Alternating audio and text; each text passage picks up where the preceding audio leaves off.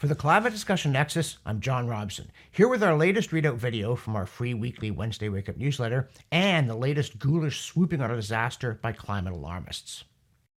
It's the lethal floods in Libya, and it certainly is heartrending. But here's the thing it wasn't climate the alarmists clearly didn't predict it ahead of time, which is something science normally tries to do, but then they exhibited this man with a hammer quality, because when aging dams in a nation racked by over a decade of war, banditry, and unrest gave way, they said, it's man made climate change.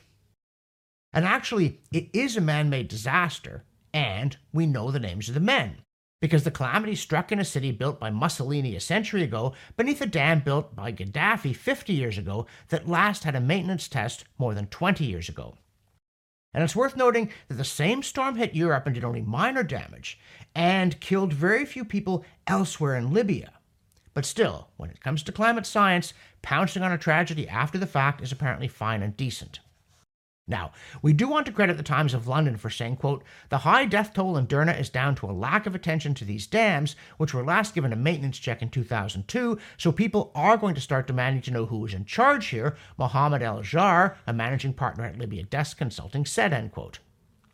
Moreover, the Times said, quote, in a report released last year by Libya's Sebha University, experts claimed the 1970s built dams had high potential for flood risk and that periodic maintenance was essential, end quote. So, in that sense, the catastrophic flood was predicted, but not by the usual suspects for the usual reasons. Of course, even the Times hedged its woke bets by saying, quote, the intensity of the storm that swept through Libya has been blamed on climate change, but the claims about the dam suggest human error played a role in the death toll, end quote. Yeah, played a role, you could say that, especially since another expert they interviewed said that if the authorities had simply opened the dams a bit before the storm hit, they might well have held. Still, others don't say it. Instead, the New York Times The Morning found, quote, an expert on Libyan climate change, end quote, to say, quote, this is going to happen more and more as the climate warms. Everything is falling apart, end quote. So now climate change causes Muammar Gaddafi to build rickety dams and then civil wars to come along to prevent them from being maintained? Wow, there really is nothing it cannot do. Except possibly take a look to see whether there's been a trend toward more flooding in Libya over the last couple of decades. Because if there hasn't, in particular, to swoop on one disaster seems ghoulish. And here come the vultures. Gadfly Senator Bernie Sanders screeched, quote, Flooding in Libya has killed more than 5,300 people and left more than 30,000 homeless. Let's be clear. We know climate change is making these kinds of disasters worse and more frequent. The international community must come together now to address this existential threat, end quote. And Time magazine called, quote, the Mediterranean storm that dumped torrential rain on the Libyan coast, setting off flooding that's believed to have killed thousands of people, is the latest extreme weather event to carry some of the hallmarks of climate change, scientists say, end quote. And so on and so on, though, as we noted, the same storm hit in Europe and caused under 20 deaths. In the newsletter, we also note that as the trendy, chic Star Trek Toronto International Film Festival staggers toward obscurity and possibly oblivion, they sent up a virtue signal instead of a more appropriate distress flare. As in, quote, a group of Canadian filmmakers have joined forces with Hollywood A-listers in asking the Toronto International Film Festival to end sponsorship ties with the Royal Bank of Canada because of the financial institution's funding of the oil and gas industry, end quote. Well, so much for RBC's effort to make friends of its enemies by making enemies of its friends. But as for these filmmakers and A-listers, we say, very dangerous. You go first. As in, make a movie without fossil fuels. No gas or diesel cars, limousines, or trucks. No flights. No synthetic fibers or electronics on people or on sets. Also, no servers processing digital images using electricity from oil, gas, or coal, and no audiences using these things to get to the theaters where the films are shown. And no fossil fuel use by the theaters either to show the movies, cool the audience, or heat the popcorn. You haven't seen that film, have you? And you won't because it couldn't be made. And if it could be made, it couldn't be shown. As a matter of fact, you couldn't even feed the crew. So fine, if you A-listers and filmmakers don't like oil and gas, don't use it. Nice knowing you. And now, I'm going to interrupt myself briefly to ask you please to help support our work. Because here at the Climate Discussion Nexus, we don't get lavish government grants, we don't get big foundation money, and contrary to what our critics say, we're not in the pocket of the Koch brothers. We're dependent on our viewers and our readers to make a pledge, one time or monthly, big or small, just click here, a cup of coffee a month. That's what it takes to help us keep producing these videos and our newsletter and pushing back against the climate alarmist steamroller. And now, back to me. We also note that Canada's Governor General Mary Simon commuted by jet airplane between Nova Scotia and Ottawa during the pandemic while spewing rhetoric about it being, quote, up to us to act responsibly and sustainably, end quote, to fight climate change. And also that The Guardian now tells us Antarctica is finally melting, this time for sure. Plus, this just in from the New York Times on the Chinese Communist Party that John Kerry and others believe is a true believer on climate change. Quote, when wildfires swept across Maui last month with destructive fury, China's increasingly resourceful information warriors pounced. The disaster was not natural, they said in a flurry of false posts that spread across the internet, but was the result of a secret weather weapon being tested by the United States. End quote. That's the latest from our buddies in Beijing.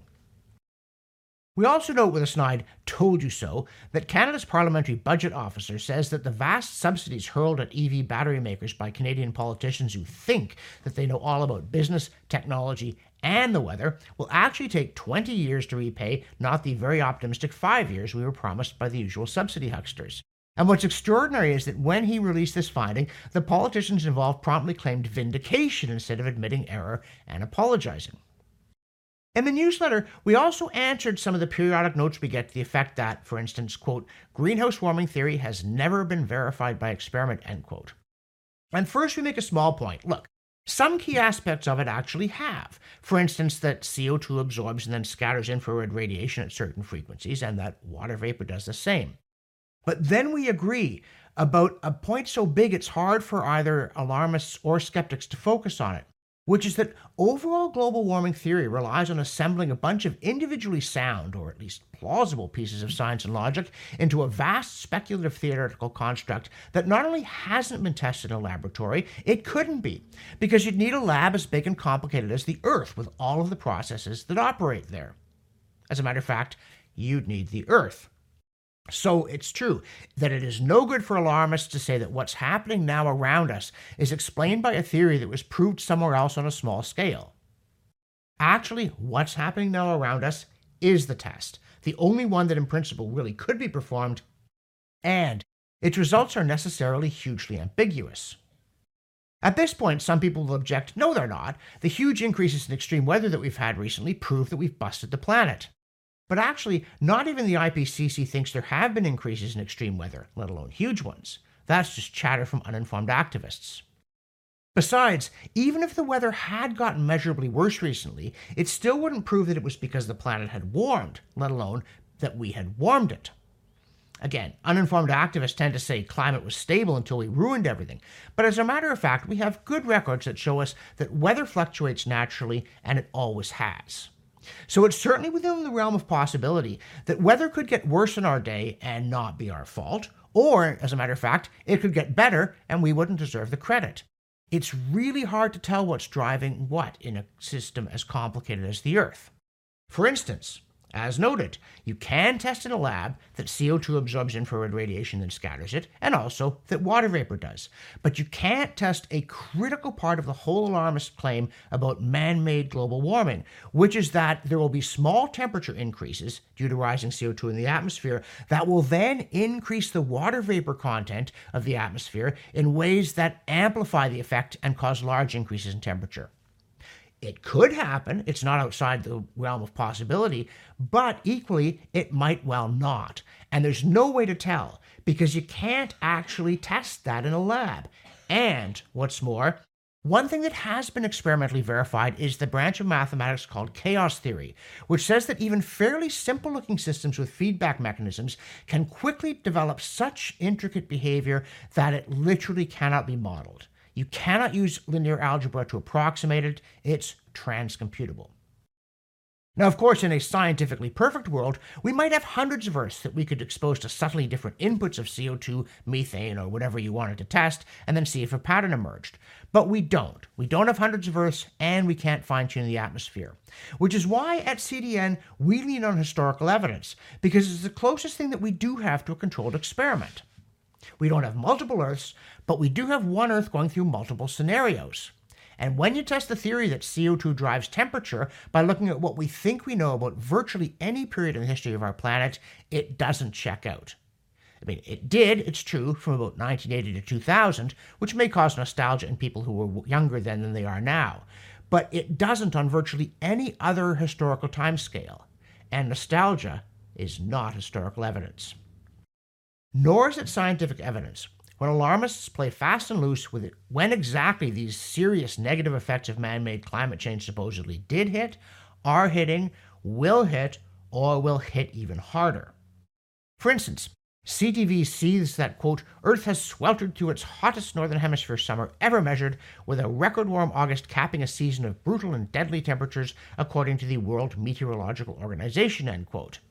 And then, after calling 1.5 degrees Celsius warmer than pre industrial times, quote, the threshold that the world is trying not to pass, end quote, as if the planet had goals on some kind of fitness regime, the piece quotes that famous non climate scientist UN Secretary General Antonio Guterres that, quote, climate breakdown has begun, end quote. And you'd say, okay, that's fairly firm, but then when does the supposed consensus he's drawing on say that the effects of climate change became discernible as opposed to just background noise and variable weather? Was it in 1980? Was it in 2000? Was it in 2020? And then when did scientists say that this warming had turned into breakdown? Especially since those fuddy duddies at the IPCC are still mostly saying that they think there might be trouble some decades hence, not that we're already in the process of dying. And the answer, if you listen to the alarmists, is that we just don't know, because they don't seem to have an answer, just a lot of finger pointing and yelling to suit current polemical needs. For instance, Heatmap insists that, quote, you've read it before. Insurance companies who wrote homeowners policy are fleeing Florida. Or a big insurance company stopped writing new policies in California. That extreme weather, whether it be wind and storm or smoke and fire, is playing havoc on the insurance market is an old story, end quote. Okay, we'll bite. How old is this story? When did man made climate change start affecting insurance markets? And if it's been affecting them so long that it's an old story, how can it be about to start doing it again?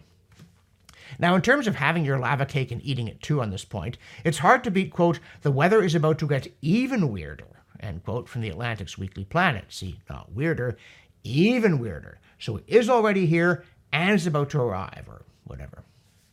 Now, on the subject of what the weather is really doing, and in our ongoing honoring of a scientific paper that was retracted by a journal not because it was wrong, but because the gatekeepers didn't want you to know it was right, we're going to repeat what its authors said about droughts. And of course, drought imagery is reliably horrifying, so the media love a picture of a dried up lake bed or a failed wheat crop or the parched bones of some unfortunate water buffalo when trying to scare you about climate. But Contrary to the impression they seem determined to give, droughts are not a new thing, nor are they getting worse. And speaking of whether things are getting worse, in our other series that we're currently undertaking, our review of Bjorn Lomborg's massive analysis of 21st century climate policy, we come to his assessment of the costs and benefits of the Paris Accord in particular. Or rather, his review of other people's assessments, namely those from the IPCC, government agencies, and mainstream economists. And once again, we have to note that the IPCC is not saying what activists screaming as they glue themselves to stuff or throw food at it claim that it's saying. And, boiling it down, Lomborg shows that according to reputable alarmists, Paris will cost a lot and accomplish little. At best, every dollar spent meeting our Paris Accord targets will deliver less than 10 cents in benefits. And that's the best case scenario. How often does government policy manage the best case scenario? Finally, we swim in the CO2science.org archive to look at the effect of ocean acidification on coral calcification and find that, astonishing but true, like most living creatures, corals are adaptive in the face of changes in their situation. For the Climate Discussion Nexus, I'm John Robson, and I don't believe that bad infrastructure or civil war are caused by climate change.